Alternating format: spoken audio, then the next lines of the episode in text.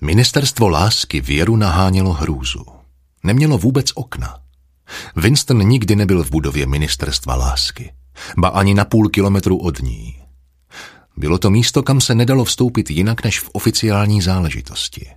A to pouze tak, že člověk musel proniknout zátarasy z ostnatého drátu, ocelovými dveřmi a územím skrytých kulometných hnízd.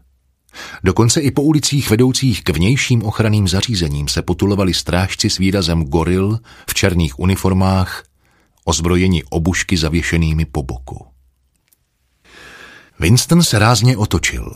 Vyladil si v obličeji do výrazu pokojného optimismu, který bylo radno nasadit, když byl člověk obrácen tváří k obrazovce. Přešel z pokoje do malé kuchyňky. Tím, že odešel z ministerstva v tuto denní dobu, obětoval svůj oběd v závodní jídelně.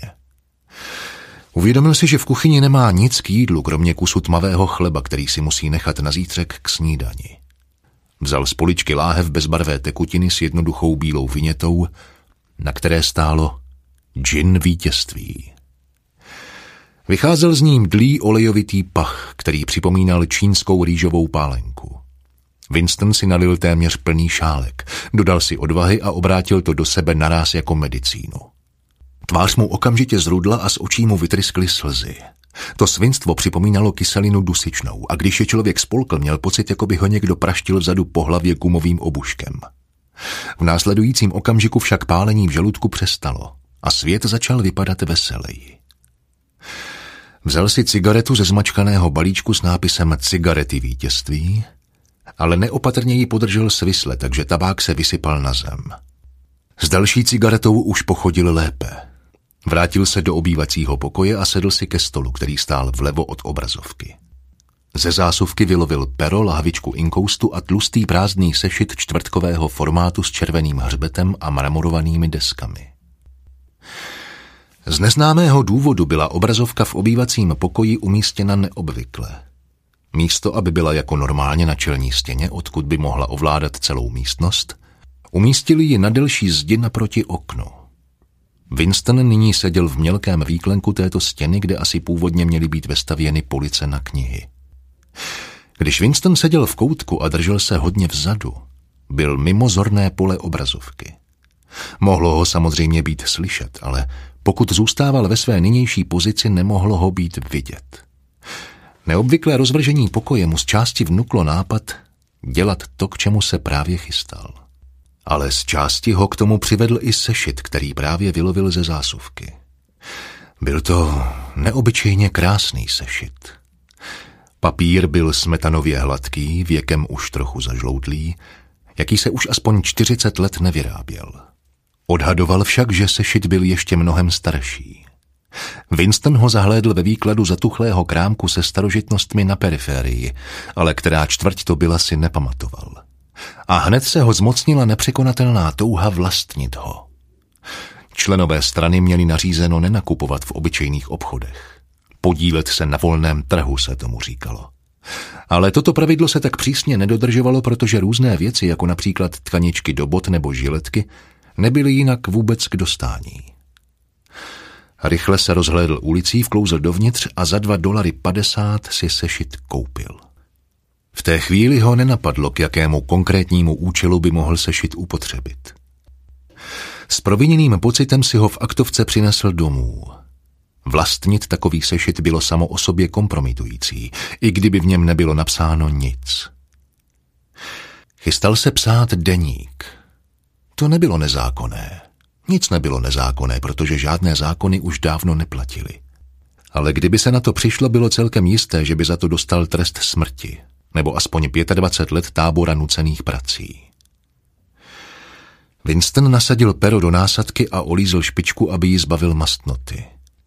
Pero bylo zastaralý nástroj. Dokonce i k podpisům se ho používalo jen zřídka. A Winston si jedno obstaral tajně a dost obtížně, Prostě proto, že měl pocit, že ten krásný smetanový papír si zaslouží, aby se na něj psalo skutečným perem a nikoli škrábalo propisovačkou. Vlastně ani nebyl zvyklý psát rukou. Kromě velmi stručných poznámek bylo obvyklé diktovat všechno do speakwritu. Speak mluvit, write psát. Což ovšem pro jeho momentální záměr bylo vyloučené. Namočil pero do inkoustu a na okamžik zaváhal. V útrobách ho zamrazilo. Až se dotkne papíru, bude to mít význam rozhodného činu. Drobným kostrbatým písmem napsal 4. dubna 1984. Narovnal se. Zalil ho pocit naprosté bezmoci. Především nevěděl s jistotou, jestli je rok 1984. Datum by mělo přibližně souhlasit, protože si byl docela jist, že je mu 39 let a byl přesvědčen, že se narodil v roce 1944 nebo 45. Ale v současnosti nebylo vůbec možné stanovit letopočet přesněji než rozmezí jednoho dvou roků. Pro koho vlastně ten deník píše? Napadlo ho náhle. Pro budoucnost. Pro ty, kteří se ještě nenarodili. Jeho myšlenky chvilku bloudily kolem pochybného letopočtu na stránce a potom narazili na newspeakové slovo double think. Double dvojí, think, myslet. Poprvé si uvědomil závažnost činu, k němuž se rozhodl. Jak může člověk komunikovat s budoucností? To je samo o sobě nemožné. Buď bude budoucnost připomínat současnost a v tom případě mu nikdo nebude naslouchat, anebo se bude od ní lišit. A potom je jeho trápení zbytečné. Nějakou dobu seděl a hloupě zíral na papír. Z obrazovky se řinula pronikavá vojenská hudba. Zvláštní bylo, že měl pocit, jako by nejen ztratil schopnost vyjadřovat se, ale že dokonce zapomněl, co chtěl původně říci.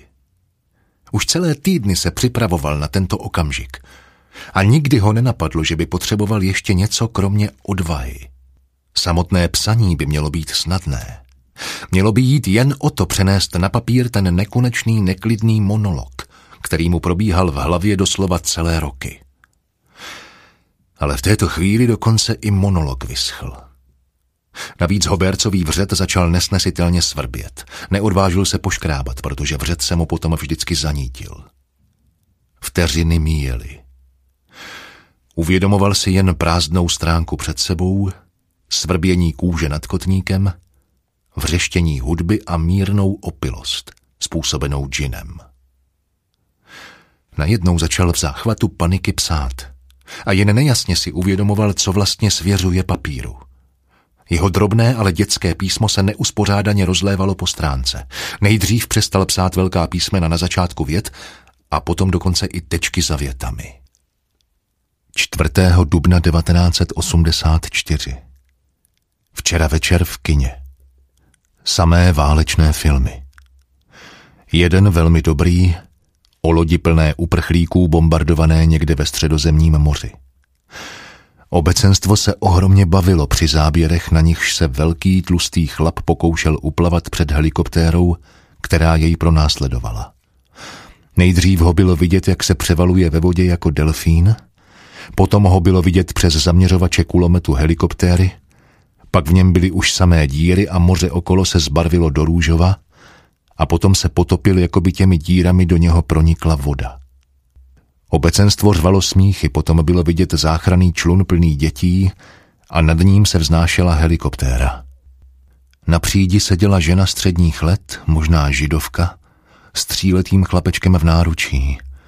Chlapeček křičel hrůzou a ukrýval tvář na její hrudi, jako by se chtěl zarít až do ní, a ta žena ho objímala a konejšila, i když sama byla stuhlá hrůzou a stále ho co nejvíc kryla tělem, jako by si myslela, že ho její náruč uchrání před střelami.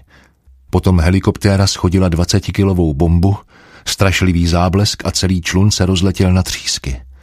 Následoval úžasný záběr na dětskou ruku, jak stoupá vysoko, vysoko do vzduchu, to musela brát nějaká helikoptera s kamerou ve špici.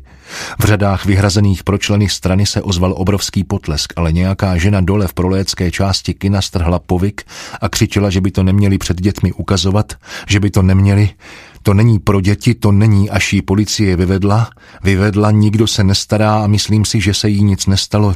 Nikdo se nestará o to, co říkají proléti, typická prolécká reakce, oni nikdy... Winston přestal psát. Také proto, že ho chytila křeč.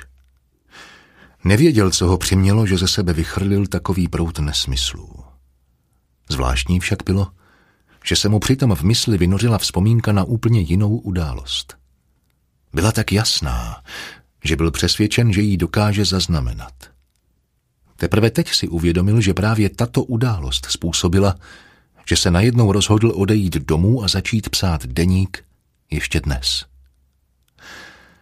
Odehrála se toho rána na ministerstvu. Pokud lze vůbec říci o něčem tak mlhavém, že se to odehrálo.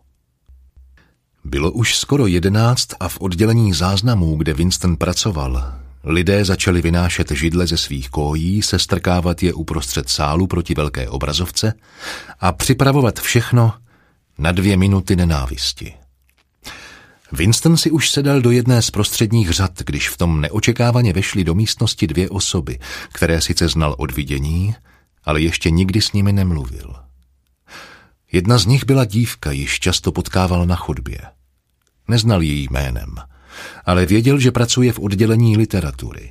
Pracovala pravděpodobně jako technička u jednoho ze strojů, které psali romány, protože ji několikrát viděl se zamaštěnýma rukama, jak nesla jakési páčidlo. Z dívky vyzařovalo sebevědomí. Mohlo jí být tak 27, měla husté tmavé vlasy, pihovatou tvář a svižné sportovní pohyby. Kolem pasu měla přes kombinézu několikrát omotanou úzkou šarlatovou šerpu od znak antisexuální ligy mládeže tak pevně, že vynikaly její pěkně formované boky.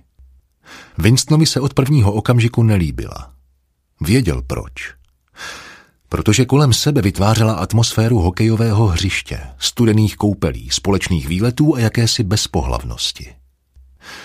Pohlížel na ženy s nechutí, zvlášť na mladé a hezké.